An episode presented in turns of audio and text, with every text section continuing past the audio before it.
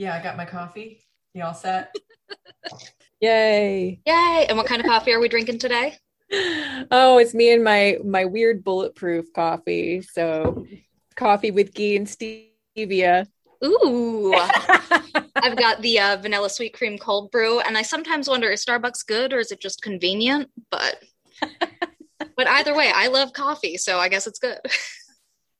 All right. So, welcome to Gallery Guide, Sordoni Artcast, the official podcast of the Sordoni Art Gallery at Wilkes University. I'm Heather Sincavage, and I am the director of the Sordoni Art Gallery. And I'm Karley Stasko, Outreach Coordinator. And today, Gallery Guide Sordoni Artcast is talking about therianthropes. This is a word that I read and I don't say. Therianthrope. There we go. I'm going to butcher that a few times today. That's fine. we had Jen last time.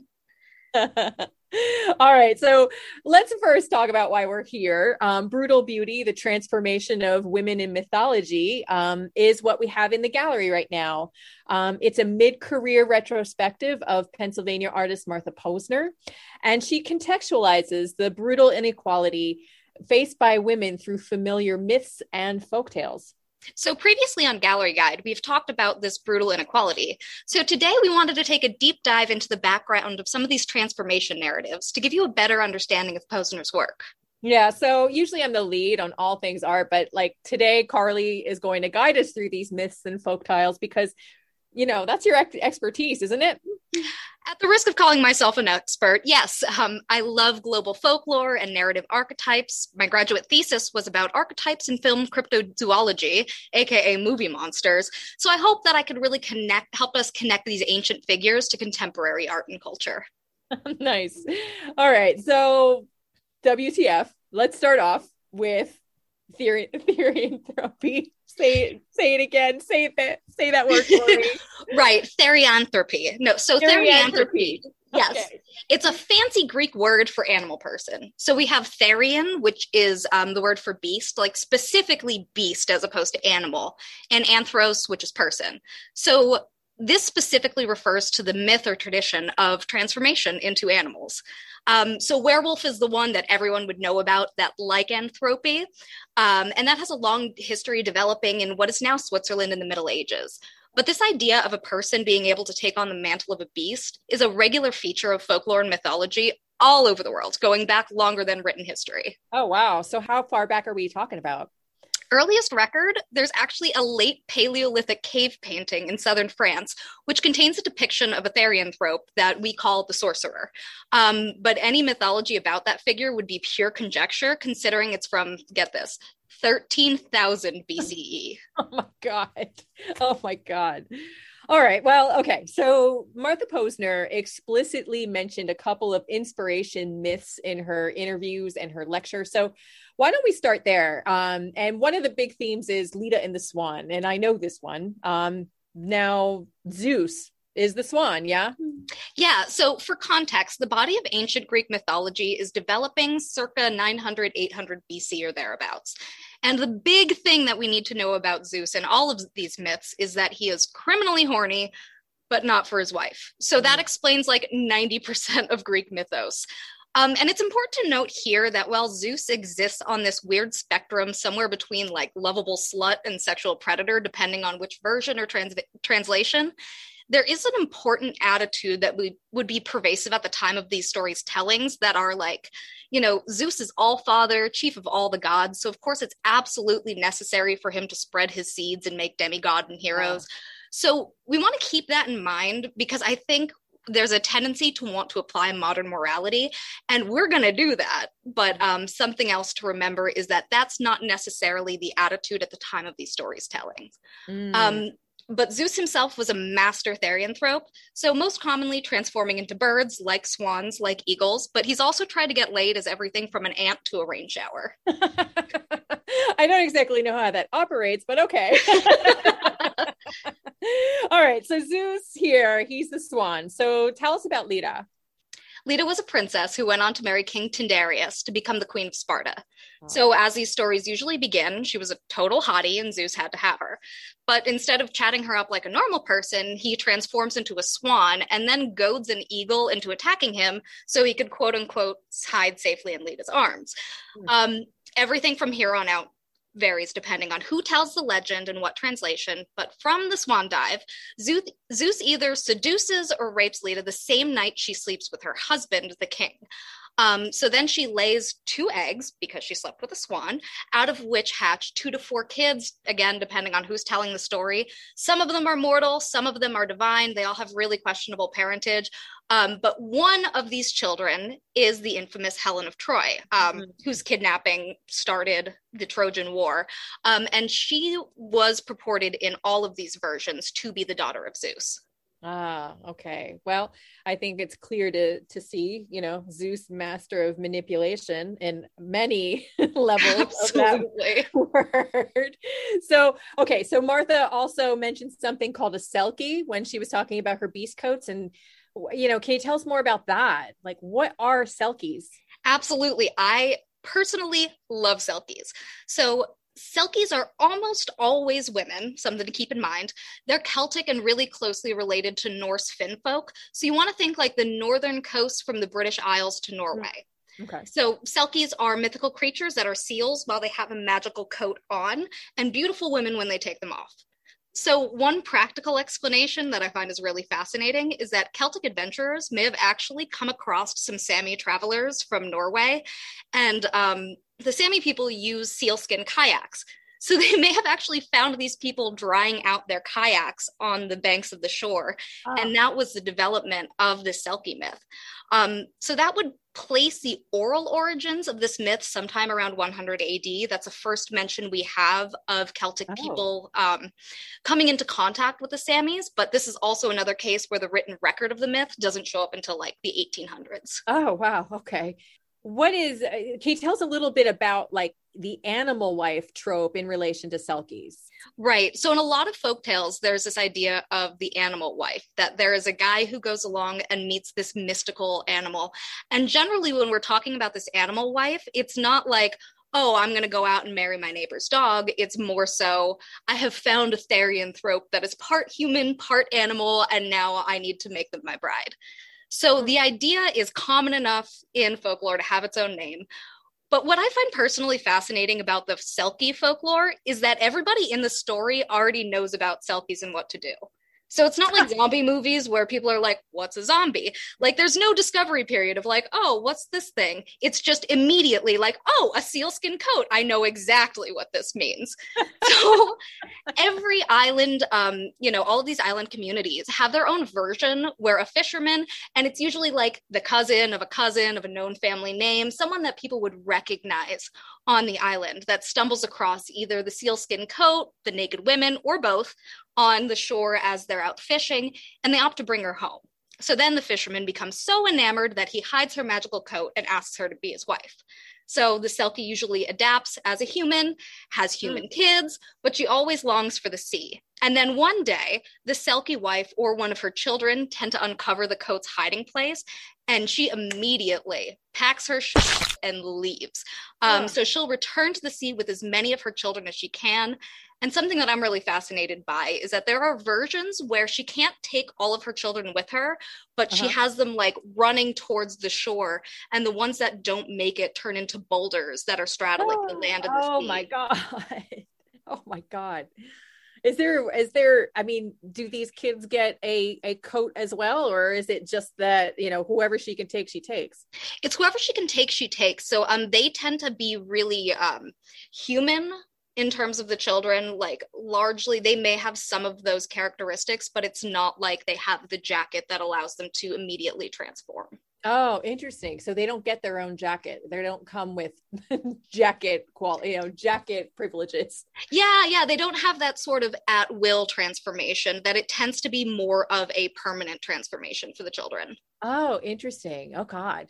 Well, you know, what's really wild is that, you know, Celtic women had to figure, had a figure to look up to, you know, in being in you know, somewhat, you know, well, they were abducted essentially, mm-hmm. and now they're they this is they're out. They are they're getting away from this controlling abusive situation um, and you know goes ahead and gets out of there. Do not pass go. Do not collect collect $200 right?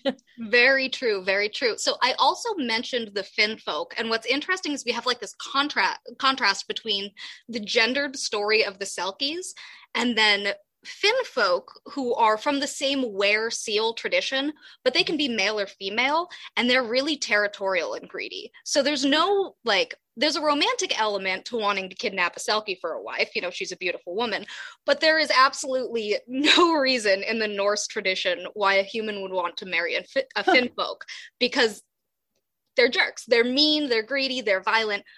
But Finn folk only stay hot if they marry a human being. So Finn folk marry each other, they get like old and ugly and gross. Um, contrary to the Selkie tradition, these Finn mm. folk are actually kidnapping humans instead. Oh my gosh. Oh, weird. Okay. All right. All right. So, so where else are we seeing like person beasts showing up? Like Martha Posner mentioned there's an influence of indigenous American and Mesoamerican myths. Um, where else do we see these therianthropes? Did I say yeah. it right? yes, yes, you did. Yes.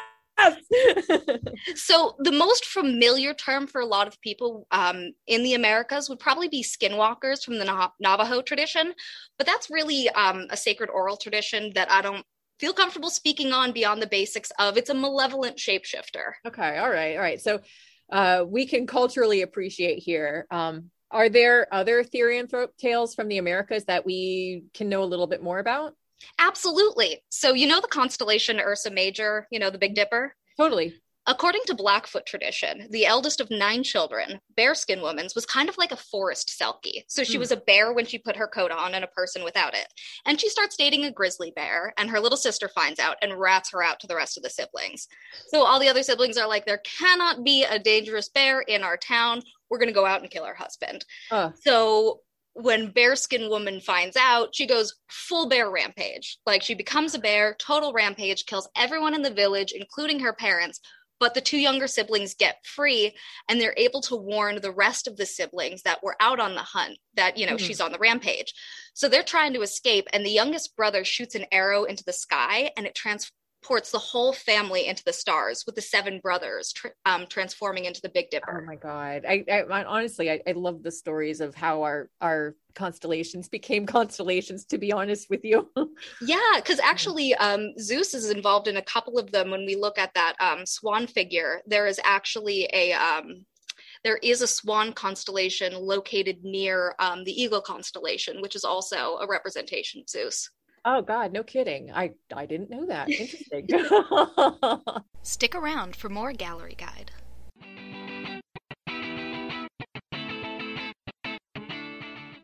Have you seen Brutal Beauty, The Transformation of Women in Mythology yet? What are you waiting for? The Sordoni Art Gallery is open Tuesday through Friday, 10 a.m. to 5 p.m., and Saturdays from noon to 5.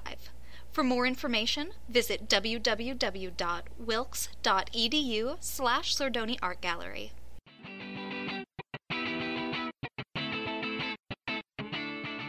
And we're back with more gallery guide. All right, well, okay, let's let's move to another part of the world. How about Asia? Oh God, there are so many therianthropes in Asia, like wow. way too many to count. Um, but one that I love personally and shows up across the Asian sub, you know, continent is the mm-hmm. um, the were fox. So part mm. human, part fox. In Japan, they're known as kitsune um, or kitsune, um, in China and Korea, it's the nine tailed fox, and in Vietnam, it's Holi Tin, and they're really, really cool. So, most of the records that we're getting are coming from the 11th century, but again, this is another case where the oral tradition is obviously predating that by a mm. long time. Mm. Um, so, this idea of a fox that can transform, and specifically when we're talking about um, were foxes with kitsune and nine tailed fox, is that they're always a woman, at very least in tradition, always transforms into a woman. And it's this idea of them being a seductress. So this comes from China originally and then gets exported to all these other East Asian cultures. But of course, that exportation happened so long ago that there now are really important cultural distinctions and depictions. So in China, Japan, and Vietnam, nine tailed foxes are morally ambiguous. They're kind of trickster characters, but they're usually considered a good omen. Mm. Um, they've been known to romance humans and they love to get drunk. Um, and they're usually exposed when they get too drunk to hide their tails.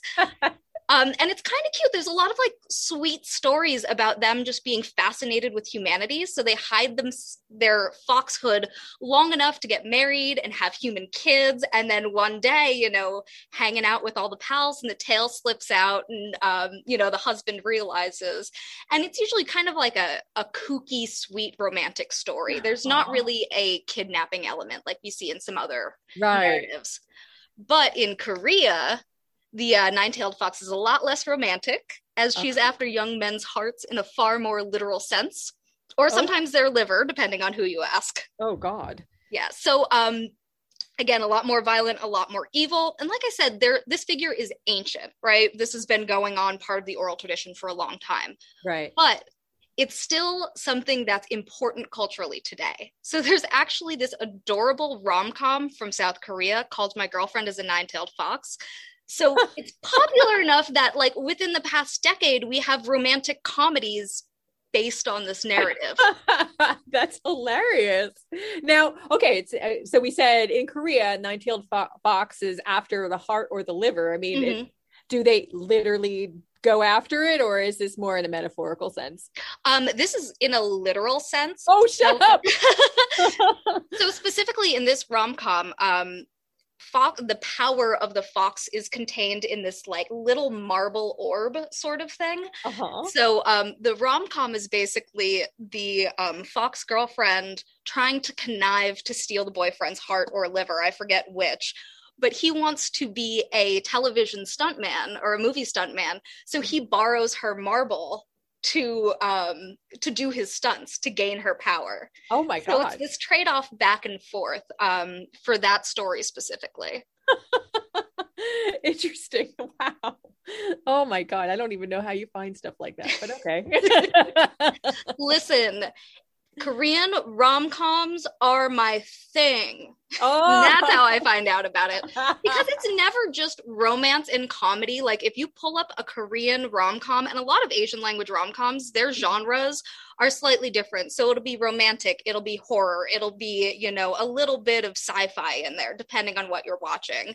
So they don't oh, wow. really stick to a firm genre like we Got tend it. to consider when we're browsing Netflix.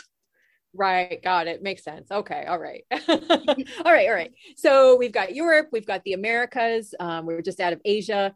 Are do we have these stories showing up in Africa at all? Absolutely. Um, Ethiopian tradition has one of my favorites.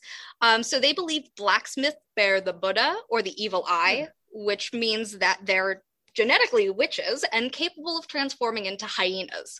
Right on. So like I love the idea of a were hyena. Unfortunately, this is be- you know tend to become a really anti-Semitic myth oh. in the oh. area simply because um, blacksmithing is a really traditional profession for Jewish Ethiopians. And like as a general side note, folklore from everywhere, from damn near everywhere, has a beef with blacksmiths.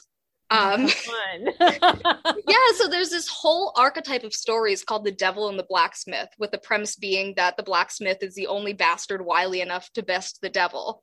Oh. And then there's this mysticism associated with the blacksmithing tongs that they're sort of a um, an original magic tool because you need tongs to right. make tongs in a forge. Right. So there's this like cyclical logic. But yeah, so that's um, the blacksmiths and the were hyenas. But in other places on the African continent, we have were lions, and they're usually associated with either living royalty who are able to transform or spiritually returning um, mm. royalty. And then mm-hmm. were leopards, which tended to be more closely associated with gods and deities than human royalty which was all like super dope because in Europe we did have cats, but they were like house cats, like literal like my cat Kiki. Yes, like Kiki. which I would not be shocked if Kiki was actually a witch. Um, I, I wouldn't be shocked myself. I mean, she's the queen of everything, so I am not shocked at all. right, but in Africa, you know, you have you have these animals in your backyard, so you could think big. Um, and it's a right cool on. demonstration about how no matter where we are, what animals are living in our backyard, at some point, someone's going to think, okay, but wouldn't it be cool if that was also a person? and now, do you think that's how shapeshifters came to be, or or is there another common thread or theme that we should be aware of? So I think in a literal sense of like why are we coming up with these things? It's not it's not ancient aliens i swear to god. Uh, it's um it is more so yeah looking in the backyard and looking around you and thinking you know it's like but right? And there's this formula for any sort of monster. So you think of something like bigfoot and you're like it's like a person but big and hairy mm-hmm. um, mm-hmm. or a unicorn it's like a horse but with a horn so when mm-hmm. we're looking at therianthropes there is this long-standing tradition of saying well what if we made this a little bit cooler what if we made it bigger gave it wings whatever what if we made it part person uh-huh. so that's kind of the literal sociological sense. Uh-huh. But in terms of origin stories in folklore, we have three major archetypes. And so the first of these is when we're looking at creation narratives, especially in Chinese, Mesoamerican, and Indigenous American cultures, there's this mm-hmm. idea of animal ancestors. Mm-hmm. That is, people are an evolution of an animal, you know, higher stage of beings. And it's important okay. to note that these are myths that are predating Darwin's theory of evolution. Oh, no. Okay. So, this idea of, you know, we're like an animal, but higher, you know, it's this sense that therianthropes are animals that have gotten so wise that they've straight up ascended to a state of personhood that mm, they can hmm, switch in and out of. Um, yeah. And related, sometimes they're um, half breeds with partial animal parentage, you know, related to mm. that. So it's either um, humans have a backstory of evolving from animals or that there is some sort of animal parentage. Mm. Um, the second is a connection to the divine. So okay. this is shamanism, magic, godhood, whatever you want to call it.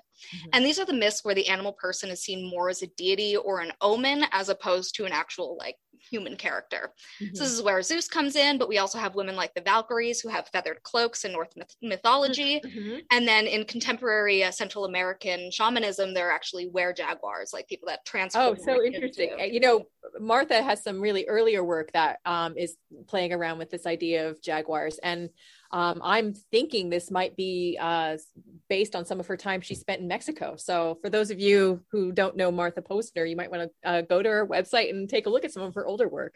Absolutely. Yeah, her masks, right? Yeah. No, she actually did paintings uh, based around uh, Las Meninas and and a jaguar, kind of pairing the two. So, Ooh. yeah, yeah, it's pretty cool. Nice. And then, so finally, we have a sort of like spiritual link that's neither, not necessarily part of a di- divine connection, but rather divine intervention. Yes. Okay. So this can be an act of catharsis or it could be punishment.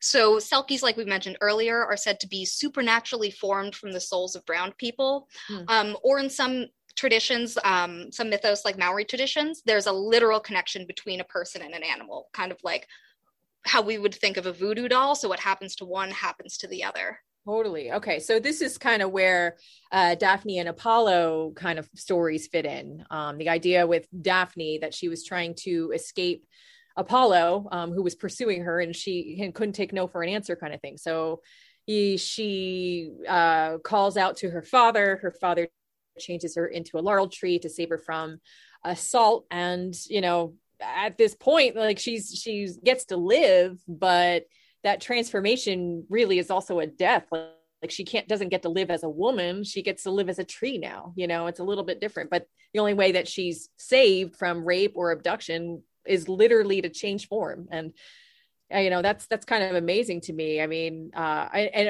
it, with the thing that pisses me off though i have to say that apollo still plucks a little laurel tree or mm. laurel leaf from her tree um as this prize. And it, oh it just pisses me off because it's still like like this little like prod like oh you know but i still got a piece of you kind of thing. Oh right. yeah.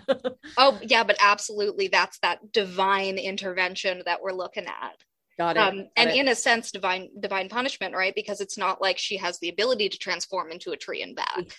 Exactly, exactly. Like this is it. Like for it's either be raped or be a tree. You know, mm-hmm. there's there's no bodily autonomy really anymore. Because uh, even then, uh, there's no way that she can actively even stop him from picking the leaf. Like, right. ugh, pisses me off. we'll be right back with more gallery guide.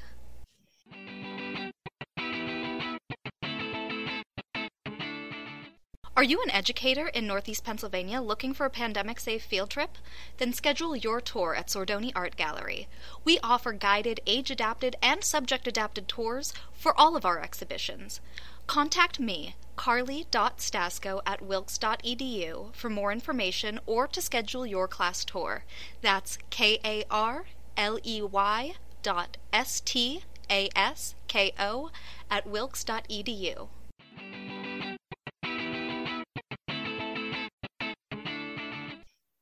So now we have a good idea of how these narratives function. Um, I know I brought up that cave painting at the start, but can you tell us a little bit more about how visual artists are treating these transformation tales? Well, you know, um, I I kind of just went through and thought about what we've had at that Sordoni, and um, and I and I was actually, you know, in going back to our Japanese woodblock printing show, um, I was trying to think if we had any like weird little creatures in that, but I mean, honestly, in that exhibition, we didn't necessarily have um, therianthropes that were um, represented, but the but they we did have a good number of kabuki players, which I thought was interesting. Mm. Um, you know, and and the, thing is, is that like our our exhibition really did range, um, kind of the most recent being into the 19th century. So we, you know, it was really a, a, a huge span of time.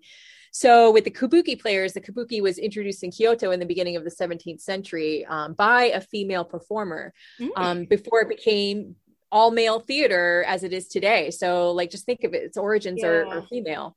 But Kabuki underwent um, a series of transformations. And uh, after several years of success, the government was kind of displeased by the highly profitable, like, after hours pursuits of actresses. Um, and of course they, they were. Uh, right, right, because they're too successful. too, you're you are too woman and too successful, and we don't like it we don't like it. So we're going to put a bunch of prohib- prohibitions on on them. And this is in 1629 um so that therefore now actresses are being replaced by young boys. Mm-hmm. um and then and then they had a similar prohibition. So then um, they became uh, after attracting too much attention from homosexuals their roles on stage were essentially taken over by mature men so really the the depiction of women had to be by transformed men um, okay yeah so so we have that so i know it doesn't necessarily fit um in into therianthropes here but i thought that transformation and and sort of like the politicism of it was interesting. Absolutely. Um, and I do think a lot of those um, those therianthropes from Japanese mythology. And again, you know, it's beyond just the nine tailed fox. I think a lot of them do show up as godlike figures or omens in these performances as well. I I completely believe it. Um, you know, and I mean, I think all of that mythology is what's being represented in some of this stuff, you know.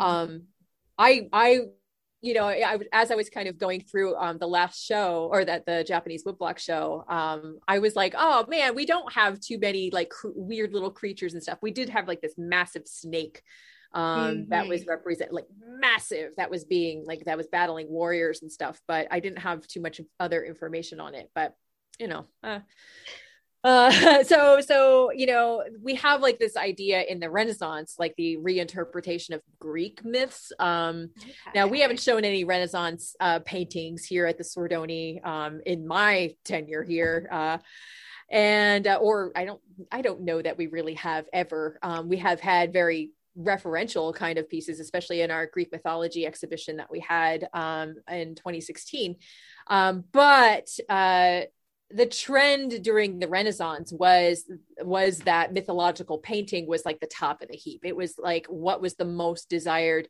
and only the most privileged artists were painting mythological paintings. Mm. and the this was a point in time where even art collecting was changing. So um, most of the time prior to that um, art, you know paintings were being acquired by the church or uh, like or government mostly the church um, but now, as we get into the Renaissance, we see this emergence of you know wealthy people that are buying artwork for their private homes and putting these um you know these mythological paintings enormous mythological paintings in their homes you know?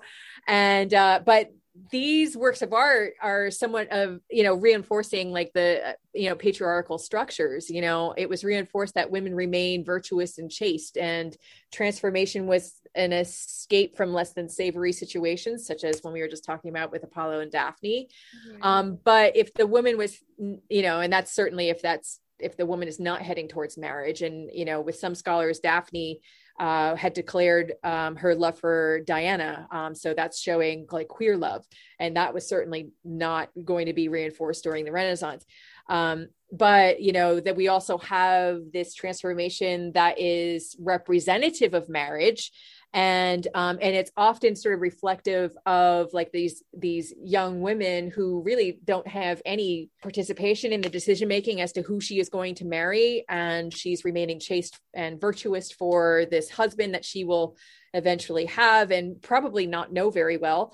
Um, and so we have this narrative of the rape of chloris who becomes Floris. So it's this sanitation of like this rape or this this um, less than savory you know uh, encounter. Um, and that it is essentially reinforcing that you know it's all going to be okay because now you're going to be like a happy mom and you're going to push out babies and that's all that's that's you fulfilling your purpose in life you know?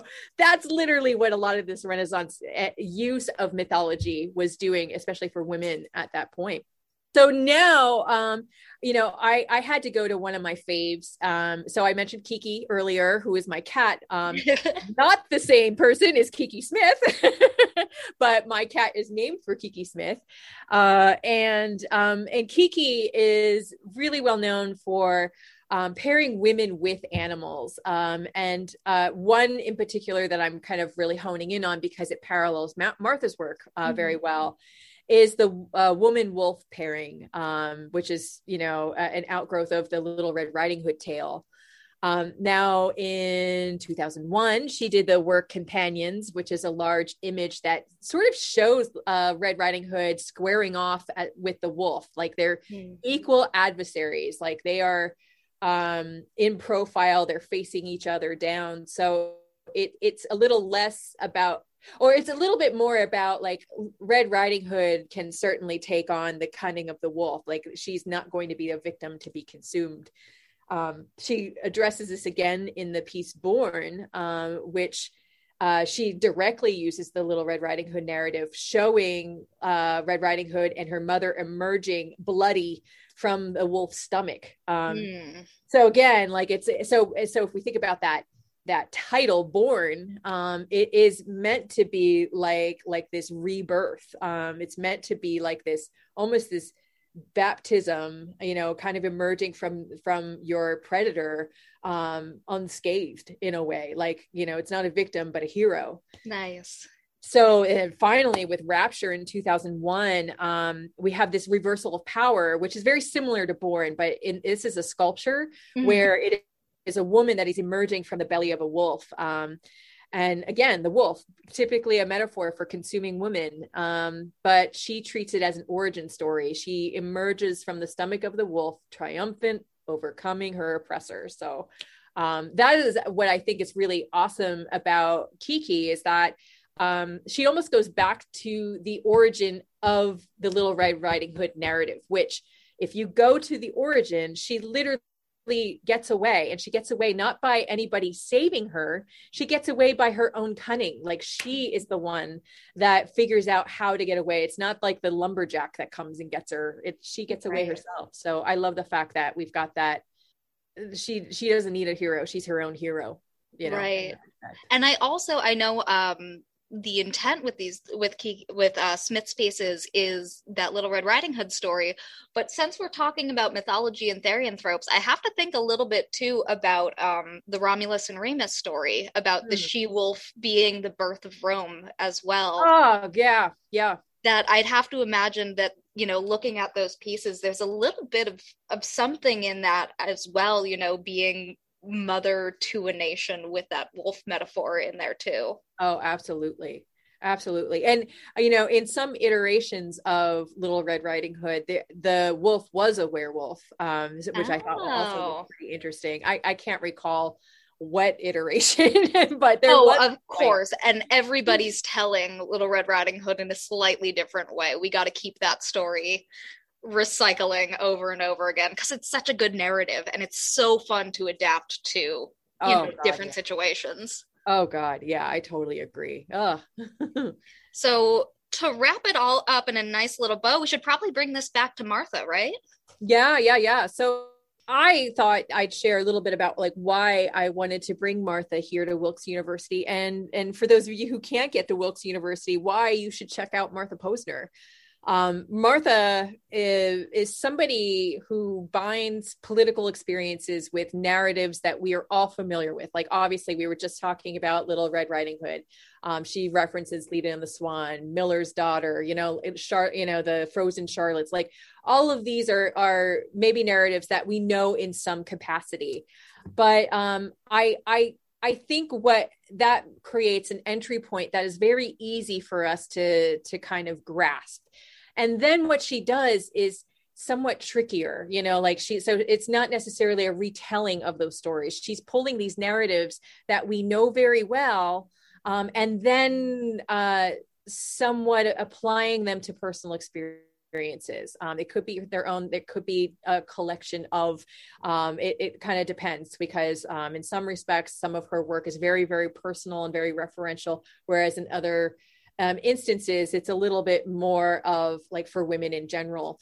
Um, but with her the, she's telling these stories because you know she is looking at the lessons that we've been taught and how that they've been somewhat wrong you know mm-hmm. how we don't necessarily need to assume these lessons because um, these are stories that we are told during our childhood and growing up and they're meant to be these um, narratives on morality and narratives on teaching us about you know gender essentially in, in a lot of cases and, and and they aren't necessarily written by women or being told or in a way they're not being reinforced uh, well they shouldn't be reinforced by women because half the time it's about keeping women down. But and, and, that's what what women that that's what martha is really trying to say here that these narratives are flawed.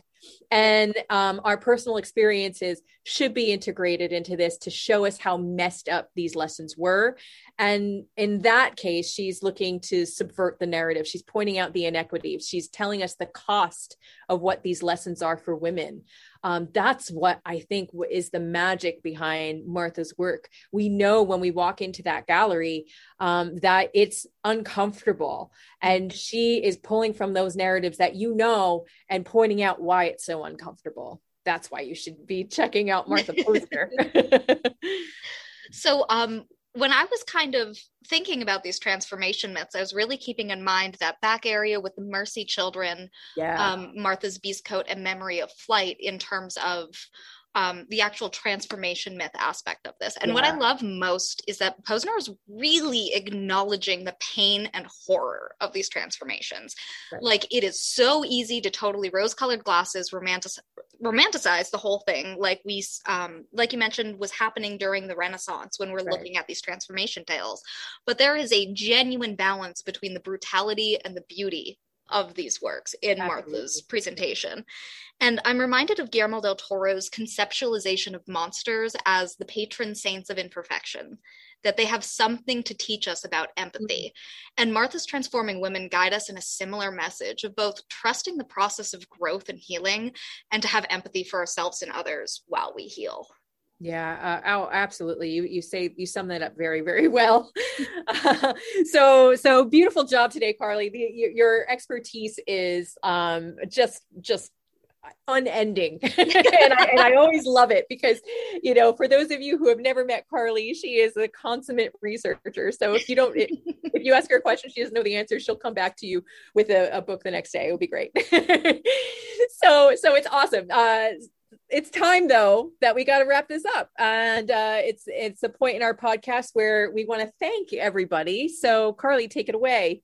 Yeah. So in addition to our usual gratitude towards martha posner for her gorgeous exhibition wilkes university and the sordoni art gallery staff for all of their hard work and the sordoni family for injecting art into our campus community i also want to send a little shout out to my mfa mentor ross clavin who helped me research through my ongoing spooky phase and all of the internet crypto astrozoologists who have put together a vast web of lore that is like way too often ignored by academia. Oh God, here, here. thank you. And thank you for joining us uh, here on Gallery Guide. And I hope that you can make a take a moment uh, moving forward to be sure to come by to see Brutal Beauty before it closes on April 11th. So thank you.